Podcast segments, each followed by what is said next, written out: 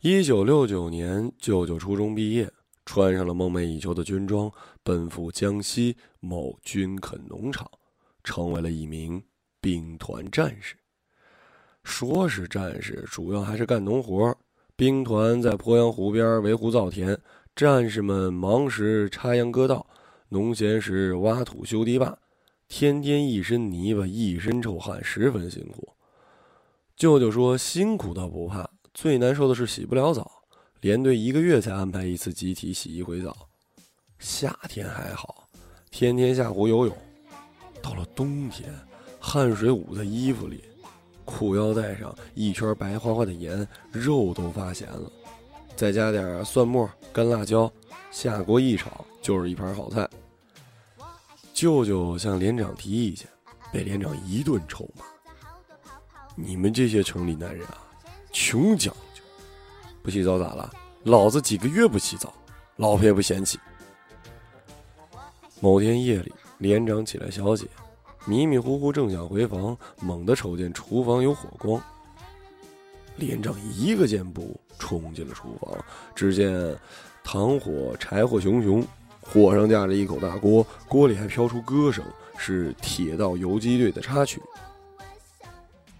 西边的太阳就要落山了，巍山湖上静悄悄，弹起我心爱的土琵琶。舅舅一边哼着歌，一边躺在锅里洗澡，无比惬意。好好家伙，也不怕把自己给煮熟了。第二天清早。舅舅出列，啪的一声，连长把一块肥皂丢在了地上，给老子刷锅去！不把这块肥皂擦完，不许停！奶奶的，全连这么多人都吃你洗澡水啊！据我所知，这是丢肥皂典故的最早由来。农场附近呢，有一知青点赶集时大家凑一块聊几句家乡话，分几口烟抽，十分亲热。也算是他乡遇故知了。有个叫巧玲的女知青，时不时的把香瓜子儿、花生米给舅舅。有一回还抢过舅舅的手帕，说洗完了还给他。周围的男知青都不怀好意的起哄，舅舅红着脸，赶紧一把夺回来。我说：“人家那是对你有意思吧？”舅舅哈哈大笑，舅妈怒目横眉。有一回，巧玲红着眼来找大家。原来别的公社想调巧玲过去当民办教师，巧玲很高兴，可大书记不肯放人。巧玲找他理论，书记关了门，出言污秽，还企图动手动脚。男知青们气炸了，有的嚷嚷要去公社告状，可无凭无据，公社凭啥信你啊？有的人提议写信给执行办。揭发这个破坏上山下乡分子，可等执行办人查起来，民办教师的事早黄了，大家吵成一锅粥，谁也拿不出办法。舅舅抽着烟，一声不吭。那天半夜，舅舅悄悄起床，摸黑走了三十里，找到大队书记家。书记养了条狗，舅舅扔了块骨头过去，狗呜呜的摇着尾巴，叼着骨头跑了。不知过了多久。门吱呀一声开了，书记披了件衣服出来，舅舅从背后绕过去，一把剔骨刀就架在了书记脖子上。书记腿都软了，一泡尿全撒在裤子里。好汉同志，好汉同志，饶命啊，饶命啊！奶奶的，谁他妈是你同志啊？舅舅压低嗓音，敢欺负女知青，老子放你血！啊，不敢了，不敢了。舅舅松开手，书记一屁股瘫在地上。舅舅撒腿狂奔，一口气跑出十里地，停下来喘着粗气，对着晨曦出露的旷野纵声大笑。几天后，巧玲来找舅舅告别，是忧伤啊，还是欢喜啊？舅舅没说。我问舅舅：“那件事你告诉他了吗？”嘿，说出来挺傻的，就不说了。舅舅呢，有一票从小玩到大的好兄弟，七九年回城以后，更是整天厮混在一起。其中有一个叫做毛豆的，我管他叫做毛豆阿舅。毛豆阿舅呢，相貌堂堂，舞跳的超级棒，绰号西宫霹雳舞王子，就是卢西工人文化宫。据说曾经一晚上从霹雳舞跳到太空舞，从机器人舞跳到了踢踏舞，一个人演了台武林大会。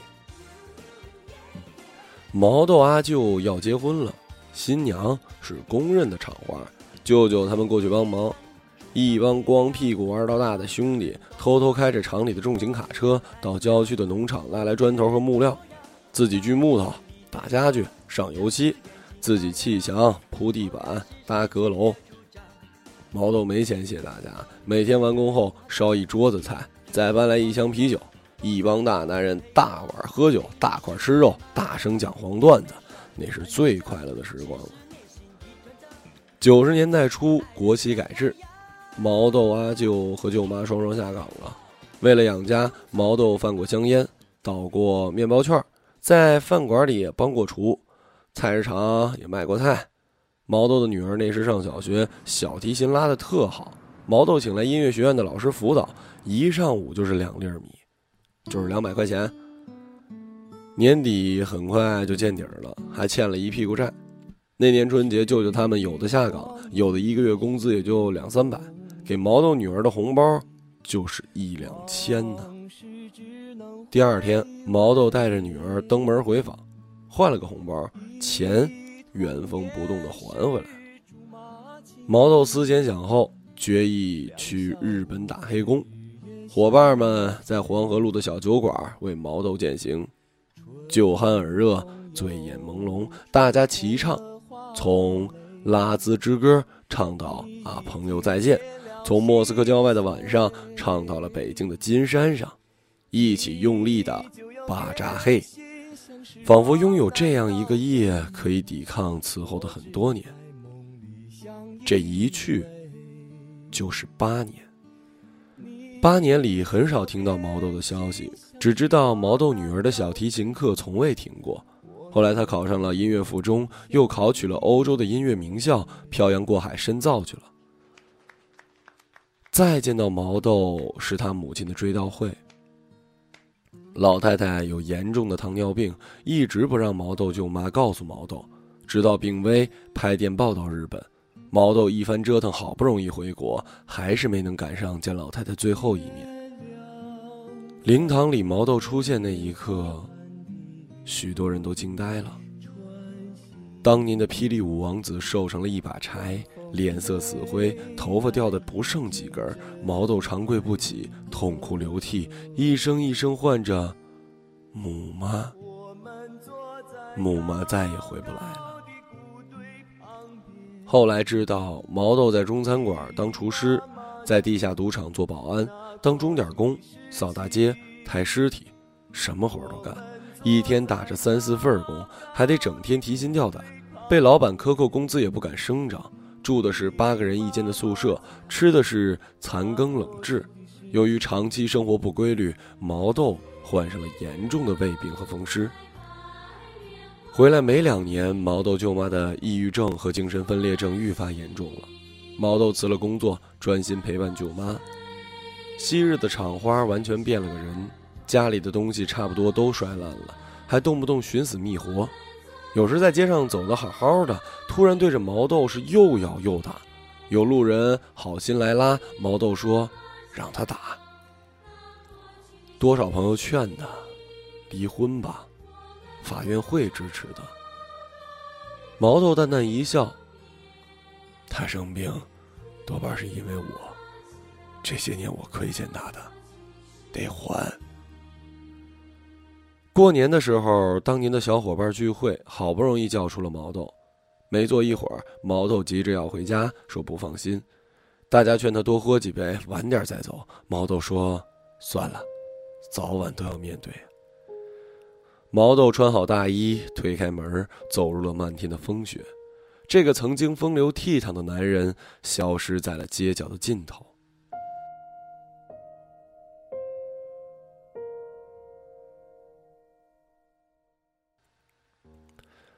爷叔穿着大红色裤子，黑面棉袄，站在冬日的阳光里，目光散漫，神情淡然。老上海人一眼看穿，这是一白象人。爷叔四十五岁左右，精瘦，大光头，鹰钩鼻子，钻石耳钉，一双眼珠金光四射，像武侠剧里身怀绝技的银僧。中午时分，弄堂里的人渐渐多起来。附近写字楼上班的白领，商场营业员的阿姨，喜欢来弄堂，嗯，舀碗馄饨或者排骨糕吃吃，物美价廉，比美食广场划算的多了。不少阿姨显然对爷叔打过交道，虽说是半老徐娘，毕竟有屁股有腰，款款而过。看爷叔的眼神，一半像是老冤家，一半像是老相好。我要了一支烟，点上。跟爷叔有一搭没一搭的说话，看爷叔调戏妇女。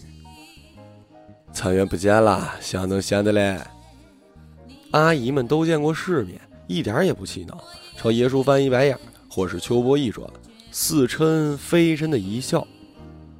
一中午，爷叔收获了无数句“触起”，十三点，讨厌。他嘻嘻笑着，掩饰不住的欢喜。偶尔有个阿姨停下脚步，问他讨根烟。爷叔开枪。那天我从新疆回来，身旁抽烟的阿姨乐了。哎哎，讲清楚，为啥去新疆？怎么讲的去旅游一样？爷叔讪讪的挠挠头皮。哎，年轻时不当心，搭进去。接着猛吸一口烟，屁股扔地上，用力跺两脚，调高嗓门搭进去哪儿呢？年轻时谁没糊涂过？老子一不偷，二不抢，三不强奸，打打像打吗？弄堂里有爷叔的传说，说他当年是一狠角色，打起架来不要命。江湖中人自有一套行事的法则和底线，坑蒙拐骗、强奸妇女那是极不地道的下三滥。牢子里要是进来一猥亵幼女的败类，不劳政府动手，其他犯人会联手修理。打架则是另外一回事儿。爷叔当年威名远播，江湖中有他一把交椅。人在世上飘，可以嚣张，不能苟且；可以恃强，不能凌弱；可以无法无天，不能无耻猥琐。白象人，这点腔调还是要有的。爷叔又掏了根烟，神叨叨的点上，吐了一圆圈儿。我忍不住想象他当年在新疆的光景，每天列队出操，唱社会主义好，上厕所得先报告政府。那什么模样？思想有没有改造好？不知道。结识了一帮民族兄弟倒是真的，这个我信。凭爷叔的个性，混西域绝对吃得开。有个塔吉克哥们儿，也是当年的难友，在野外逮了一只鹰雏。两三个月大吧，这哥们儿神通广大，从喀什到上海，居然一路瞒天过海，通关无数，亲自把鹰送到爷叔手上。俩人喝了顿大酒，哥们儿说想老婆了，硬是当晚醉醺醺的上了火车。爷叔对这只鹰喜欢的不得了，鹰得熬，不然不通人性。说白了就是不让鹰睡觉，消磨它的野性。鹰不睡。人也不睡，爷叔每天灌五大杯咖啡，看 A 片提神，实在撑不住就打个盹儿，脚上绑着绳子连着鹰，过几分钟晃一下。熬到第七天，爷叔撑不住了，睡死过去。醒过来时，一双鹰眼正挑衅的盯着他。第一次没熬成，算是打一平手。一年后，爷叔借了朋友郊区的大房子，再熬。鹰终于服帖了，认了这个主人。爷叔喜欢这只鹰，叫它“女女”，想方设法的买活鸽子、活兔子喂它。有一次还专门开车去湖南，啊，捕蛇者说的地方，抓回了一笼子的活蛇。女女天天在弄堂上空盘旋，吓得附近居民不敢养鸽子。每天下午，爷叔带着女女出街。女女站在爷叔肩上，一副睥睨众生的模样。爷叔威风凛凛，耀武扬威，不少姑娘及妇女怯生生的搭话，问爷叔能不能摸一下他的鸟。爷叔昂然答：“我的鸟凶得很，会咬人的。”有个卖瑞士名表的阿姨，每天中午去敲爷叔的家门，说是来看鸟，眼神直勾勾的，像一锅滚烫的小馄饨。关键地方爷叔不讲了，只悠悠的叹气：“女人呐，比老鹰厉害。”一次出街，爷叔偶遇某晚报小胖记者，相聊甚欢。小胖端起相机给爷叔拍了多张神奇活现的六鹰照，皆大欢喜。不想没过多久，政府纷纷上门，劝说居民区不能养鹰，得送动物园，不然罚款云云。爷叔纳闷儿啊，上网一查，尽是这样新闻：弄堂有鹰散养，低空飞行吓坏路人，市民养鹰当宠物。四处排泄让居民头疼，居民区宠物鹰行人头上经，未经许可不许私自驯养。爷叔晓得了，女女保不住了，关起房门大哭一场。女女不声不响看着他哭。那一天终于来了，女女被关进了铁笼，凄厉的嘶叫。耶稣面如死灰，拉着动物园饲养员的手不放。对他好点儿，对他好点儿。一连数天，耶稣闭门不出。朋友叫他出来吃饭、唱歌、散散心，耶稣一力谢绝：“老子连鸟都没了，还玩个鸟啊！”那天有人笃笃的敲门，开门一看，原来是小胖记者，跑过来做后续报道。耶稣操起一把菜刀，大吼：“还我鸟！”撵得小胖记者满弄堂乱窜。下午两点，行人渐渐少了。老人坐在阳光下，眯着眼睛晒太阳。耶稣低头看表，差不多该去打彩票的时间了，说了声回头见，转身走了。背影逆光，很像一只鹰。母亲读初中的时候呢，班里有一男同学，浑号皮蛋，特别的捣蛋。母亲是班干部，有时批评他两句，皮蛋便学起《英雄儿女》中的王成。做慷慨就义状，向我开炮，要不就是同志们永别了，我想念你们。全班哄堂大笑。六九年，皮蛋去云南畹町插队，整日在漫山遍野的橡胶森林中挥汗如雨。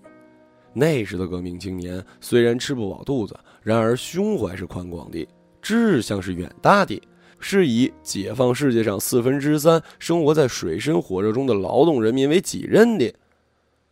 一个月黑风高之夜，皮蛋和大春和另外一个上海师兄偷偷的涉过了孟古河，投奔缅共游击队，支援世界革命去了。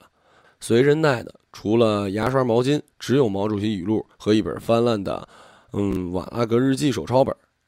他们被编入缅共军的知青旅，每天早晨，皮蛋和他的知青战友面向北京的方向，手持毛主席语录，高呼“祝全世界革命人民的伟大领袖毛主席万寿无疆，祝缅甸共产党主席得心心，身体健康。”有多少的中国知青越境参战？有人说两千，有人说五千。他们勇猛、忠诚、狂热、无畏。牺牲前高呼“毛主席万岁”，每次打仗冲锋在前，撤退在后，战果最大，伤亡最惨。皮蛋说：“战争片看多了，什么闪闪红星、南征北战、万水千山、渡江侦察记、铁道游击队，满脑子的战斗英雄，打起冲锋根本不用学。那时知青们打仗都挺着胸脯，无论射击冲锋还是撤退。”这让他们被嘲笑为世界战争史上仅有的一支挺着胸脯打仗的队伍，几乎没什么训练，他们就投入了战斗。热带雨林成了血腥残酷的沙场，大春被手榴弹炸瞎了眼睛，抽搐的死在了皮蛋的怀里。皮蛋九死一生的回到国内，像是变了一个人，从前那样的活泼开朗，现在变得沉默的像座山。皮蛋找到大春家，朝他母亲跪下去，咚咚磕了仨响头，捂着脸，泪流满面。皮蛋说：“以后你就是我妈，我给你养老送终。”皮蛋又说：“我和大春是兄弟，我俩说好了，谁光荣了，另一个人要照顾他的爹娘。”此后寒来暑往，风里雨里，皮蛋给老太太做饭、洗被子，送老太太去旅游，陪老太太病，比带亲妈还亲。前年老太太去世，掐指一算，整整三十八年了。皮蛋痛哭了一场，像一个最后告别阵地的老兵。老兵不死，只是凋零。如今的皮蛋关心股市、动迁政策，晚市的鸡毛菜几细一斤。女儿眼看快三十了，找不到对象，让他愁白了头。每天早起晨练一小时，回家给老婆女儿做好早饭。五点半下班，骑自行车去菜市场，车带上挂条带鱼回家。不再轰轰烈烈，只有柴米油盐。他绝口不提那场战争，女儿对此一无所知。所有的战火与硝烟仿佛埋葬在了昨天。我请他喝酒，喝大了才愿意聊上一段。说到大春，泪光闪烁。